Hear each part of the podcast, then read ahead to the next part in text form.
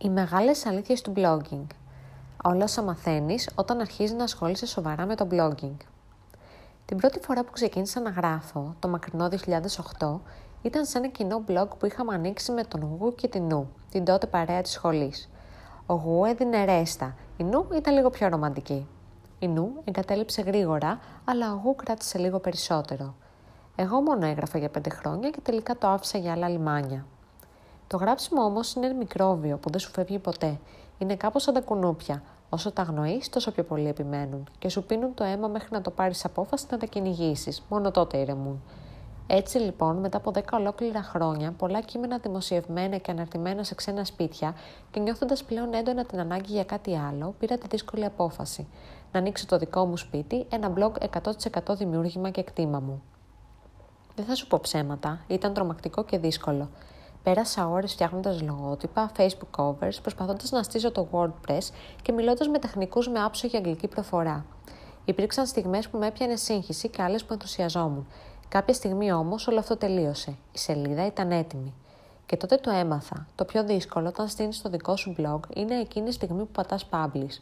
Όταν προσκαλείς όλους σου τους φίλους να κάνουν like στη σελίδα σου με το φιλοκάρτι σου να τρέμει. Θα σε διαβάσουν. Ένας, δύο ή δέκα. Θα σε κρίνουν ο χειρότερος εφιάλτης σου θα γίνει πραγματικότητα. Και όλα αυτά επειδή δεν μπορείς να κάνεις αλλιώς.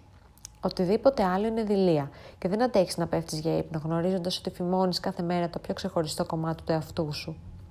Πολλοί νομίζουν ότι το χειρότερο είναι να σε κρίνουν για την εμφάνισή σου, για τα πολλά ή τα λίγα κιλά, τη μεγάλη μύτη και τα σπηριά. Αυτό είναι ψέμα.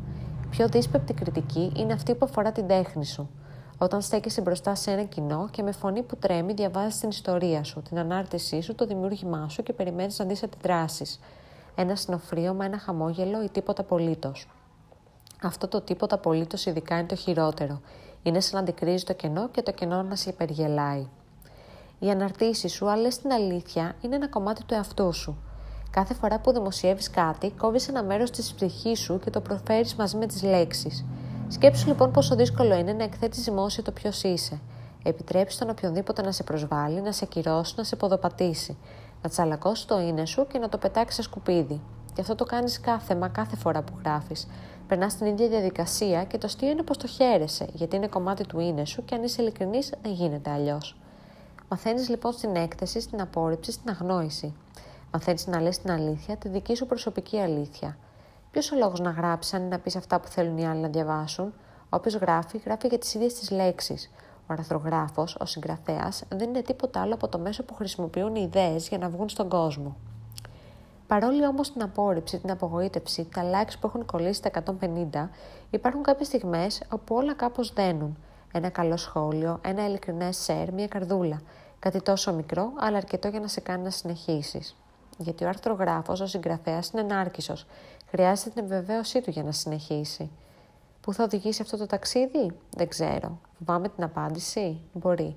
Αλλά πιο πολύ φοβάμαι να ξυπνήσω μια μέρα και να μετανιώσω για εκείνα που δεν είπα, τις ευκαιρίες που δεν κυνήγησα και τις ιδέες που άφησα να μαραθούν επειδή φοβήθηκα μήπως ανθίσουν και δεν ξέρω τι να τις κάνω. Δεν είμαστε bloggers, είμαστε ιδέες. Δεν είναι τόσο φαντεζία, αλλά είναι η αλήθεια. Και η αλήθεια θα μας ελευθερώσει.